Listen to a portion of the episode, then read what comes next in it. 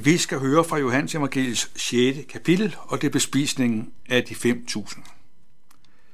Derefter tog Jesus over til den anden side af Galileasø, Tiberiasøen. En stor folkeskare fulgte ham, fordi de så det tegn, han gjorde ved at helbrede de syge. Men Jesus gik op på bjerget, og der satte han sig sammen med sine disciple. Påsken, jødernes fest, var nær. Da Jesus løftede blikket og så, at en stor skare kom hen imod ham, sagde han til Filip, hvor skal vi købe brød, så disse mennesker kan få noget at spise? Men det sagde han for at sætte ham på prøve, for selv vidste han, hvad han ville gøre. Philip svarede ham, fem brød, fem for, fem, øh, brød for 200 denarer slår ikke til, så de bare kan få en lille smule hver. En af disciple, Andreas Simon, Peters bror, sagde til ham, der er en lille dreng her. Han har fem bygbrød og to fisk. Men hvad er det til så mange? Jesus sagde, få folk til at sætte sig ned. Der var meget græs på stedet. Mændene satte sig, og de var omkring 5.000. Så tog Jesus brødene, takkede og delte ud til dem, til dem, der sad der. På samme måde med fiskene, så meget de ville have. Da de var blevet mætte, sagde han til sine disciple, sammen de stykker til sammen, som er til års, så intet går til spilde. Så samlede de dem sammen og fyldte 12 kurve med de stykker af de fem bygbrød, der var blevet til års efter dem, der havde spist. Da folk havde set det tegn, han havde gjort, sagde de, han er sandelig profeten, som skal komme til verden. Men Jesus forstod, at de ville komme og tvinge ham for at gøre ham til konge, og han trak sig altså tilbage til bjerget helt alene. Det er jo en fantastisk beretning, hvor vi hører, at Jesus han virkelig kan gribe ind og gøre en forskel. Man kan godt forstå, at de mennesker, der havde oplevet det og været sammen med Jesus, ønskede at gøre ham til konge. De er svært ved at få armene ned, for de kunne jo med god grund tænke, at når Jesus kunne stille 5.000 mænds øh, sult, hvad kunne han ikke gøre godt i samfundet? Jesus havde virkelig gjort noget, som alle kunne se og glæde sig over. Øh, det er jo nærmest 20.000 mennesker, som er blevet bespist. Man kan godt forstå, at folk tænkte, det her, det er bare sagen. Jesus er den fuldkommende konge. Vi lægger også mærke til, at folk fulgte ham, fordi de så de tegn, han havde gjort. Men Jesus og hans godhed er ikke bare udtømt i det, han kan gøre. Jesus er den, der ikke bare vil spise os af med alt det, han magter og alt det, han kan gøre. Jesus er den, der vil give os livet. Og Jesus, han trak sig. Han, han, han insisterede på ikke at være konge, sådan som de ønskede det. Han ville netop være den, som kunne give mennesker ikke bare almindelig brød, men give os det evige liv. Jesus er livets brød. Det er det afgørende. Men samtidig synes jeg også, det er en fantastisk beretning, der viser noget om, hvordan Jesus han øh, magter at gribe ind, hvor vores muligheder er ganske få. 5 200 denarer og fem brød og to fisk. Hvad er det til så mange? Men Jesus tog brødet og fisken og lagde sin velsignelse ind over det. På en måde kan vi sige, at den lille dreng, han er en hovedperson. Der var ingen, der regnede med ham og regnede med hans ressourcer. Men Jesus tog brødet og fisken og lagde sin velsignelse ind i brødet og ind i fisken. Og sådan er det jo tit, at Jesus han kan bruge de små smuler, vi har. Jesus er den, der kan lade sin velsignelse virkeliggøres trods vores ganske fattige evner og muligheder. Jesus gjorde brug af de brød og de fisk, den lille dreng havde. Det synes jeg er godt at tænke på, at Jesus er den, der vil bruge os. At vi skal ikke vente på, at vi synes, at vi har ressourcer, vi har styrker, vi har kraft nok, for så forventer vi forgæves. Men, men Jesus er den, der har givet os livet, givet os den dag, og derfor får vi lov til at se denne dag som en mulighed, hvor Gud kan lade sin velsignelse blive sat i spil, også igennem vores liv og de muligheder, der er vores. Derfor er det vigtigt, at vi ikke i, i ringetro eller vantro afskærer Jesus far at kunne bruge os. Vi får lov til at stille os til rådighed. Lad det, vi har fået givet, blive noget, som kan bruges af Jesus. Jesus er den, der ved, hvad han vil gøre. Det synes jeg, det giver en, en dejlig dagsorden i vores liv. Selv vidste han, hvad han ville gøre. Da Jesus spørger Filip om, hvad de skal gøre, så har Jesus alligevel sin dagsorden skjult for Peter eller Philip, men den har han for sit indre blik. Det synes jeg, det er fantastisk godt at vide, at Jesus ikke er begrænset af vores begrænsninger. At i Guds rige er dagsordenen ofte omvendt. At Guds kraft udfolder sig helt i vores skrøbelighed. Vi vil gerne fortrænge vores skrøbelighed. Vi vil gerne have tjek både på det ene og det andet. Og vi, til, til, vi tiltror ofte vores ressourcer meget stor betydning.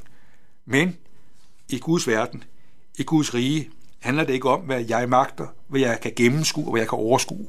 Men det handler om, at Jesus får lov til at komme ind i vores liv og bruge vores liv med de muligheder og de begrænsninger og de indskrænkninger, det har. Jesus er nemlig ikke den, der er afhængig af fuldkommende tjenere, men han er, fuld, han er afhængig af, at vi får lov til, at vi bliver brugt og lader os bruge af ham. Jesus er den, der ser, der er nogle muligheder også den dag. Jeg siger ikke, at den dag er nem. Den kan være vanskeligt. Men midt i den dag, der er din og min, der er Guds nåde en virkelighed. Herrens nåde er ny hver morgen. Det betyder, at selvom du synes, at dagen kan være vanskelig, og du ikke kan overskue den, så får du lov til at leve det perspektiv, at midt i det, der er svært, der er Herrens nåde ny for dig. Jeg synes også, det er godt at lægge mærke til, at de øh, disciple, de måtte øh, dele brødet ud. Brødet bevægede sig ikke selv. Disciplene, de måtte slide, de måtte arbejde. Og jeg tror, at disse disciple efter dagens møje var træt og brugt. Jeg tror, at de, de måske havde lidt stivhed i ryggen og benene, men de blev brugt af Jesus. Og det fortæller altså noget om, at vi må se i øjnene, at det at virke og det at arbejde i Guds rige er forbundet med et arbejde. Det er godt at bede. Det er godt at lægge alting frem for Jesus. Og Jesus er lytten og vil gerne høre, hvad vi har at sige. Men nogle gange så tror jeg, at vi sætter et punktum her. At vi tænker, at når vi har bedt, så er alt sket. Så skal vi hverken gøre fra eller til. Men der tror jeg ofte, det er sådan, at vi skal bede, og så må vi bruge vores liv, så må vi bruge vores muligheder til at gøre gavn. Og det må vi se i øjnene, nøgtern og realistisk, at det er arbejde og stå i en tjeneste. Det kræver en indsats af os. Sådan er vi kaldet til at gøre gavn. Og læg mærke til, at øh, alle fik, hvad de havde brug for. På forhånd var der ingen, der kunne forestille sig, hvordan disse mennesker kunne få stillet deres sult. Men Jesus lagde sin velsignelse ind i det, øh, denne lille dreng havde. Denne lille dreng, som ingen af os ville betragte som en ressourceperson. Hvis vi havde, sted, hvis vi havde stået sammen med de, med de 5.000 mennesker og Jesus, så var der ingen af os, der havde drømt om eller forestillet os, at denne lille dreng gjorde nogen forskel. Men han blev brugt. Han var et menneske, som Jesus brugte i sin tjeneste. Og sådan kan vi måske også føle os små og mægtige. Føle os, at vi er ligesom den lille dreng. At vi ikke har noget at gøre godt med. Og så alligevel, så er Jesus den, der kan lægge sin velsignelse ind i det, vi har. Og sådan, at der bliver overskud, eller så der bliver, så der bliver overflod, når alt er gjort op. Sådan er det med Jesus. Man kan godt forstå, at folk ønskede at gøre ham til konge. Men Jesus ønskede ikke, at fokus skulle være på det, han kunne og det, han gjorde, men på ham selv. Jesus, som i forlængelse af denne her beretning, taler om sig selv. Jeg er livets brød. Den, som kommer til mig, skal aldrig dø, men have det evige liv.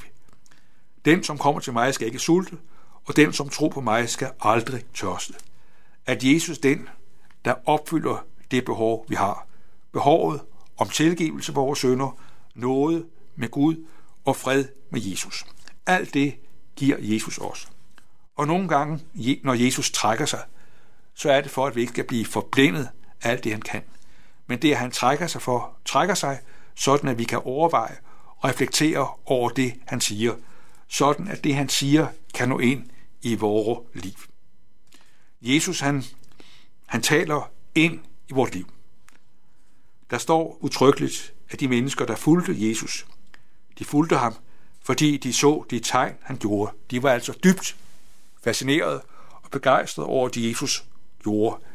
Men de var fremmede og blind over for, hvem Jesus er. Jesus trak sig, og på den måde var det en anledning til, at Jesus, da de kom ud til ham, kunne sætte ord på, at det, der er det største, det er, at han er livets brød. Arbejd ikke for den mad, som forgår, men for den mad, der består til evigt liv. Det, som menneskesønnen kan give, er evigt liv.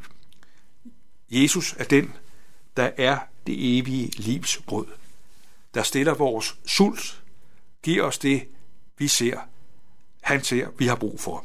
Det er evangeliets rigdom. At Jesus ved, hvad han vil og hvad han kan, også i dag, også i det liv, der er vores. Vi må se i øjnene, at livet her på jorden er mærket af vanskeligheder og udfordringer. Men ind i det liv, som kan være uoverskueligt, der er Jesus livets brød. Han, som kommer med sit det brød, som giver os evigt liv, fordi han selv gav sig selv hen i døden. Han er det brød, der blev brudt, da han døde på korset.